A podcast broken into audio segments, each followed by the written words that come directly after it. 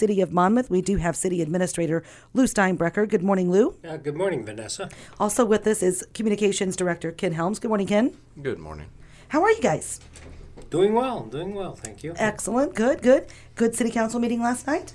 It was. Uh, we kind of started off with a proclamation that uh, Mayor Davies read. Uh, it was from uh, W I R C.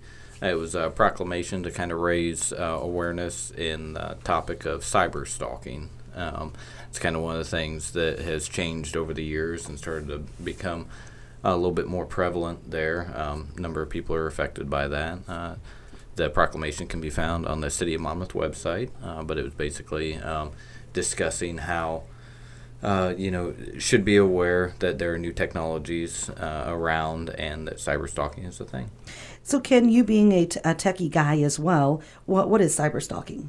Um, so that would be, uh, let's say, using an app that might be installed on a partner or a, an ex-partner's phone, um, something like that, to track their location. Uh, maybe keeping a very close eye on, say, social media profiles to determine uh, maybe where they're at uh, at different times. So then, um, you know, uh, the the suspect can uh, run into the victim, that kind of different thing. I'm just using uh, the internet by primary means to determine somebody's location, keep where they're at, that kind of thing. Yeah, you're right. There are apps where you can, uh, mm-hmm. a lot of parents use them with kids mm-hmm. to know where they're at, there. And you could use that with partners too. And they they serve a very good purpose, uh, but like any kind of technology, it can always be abused.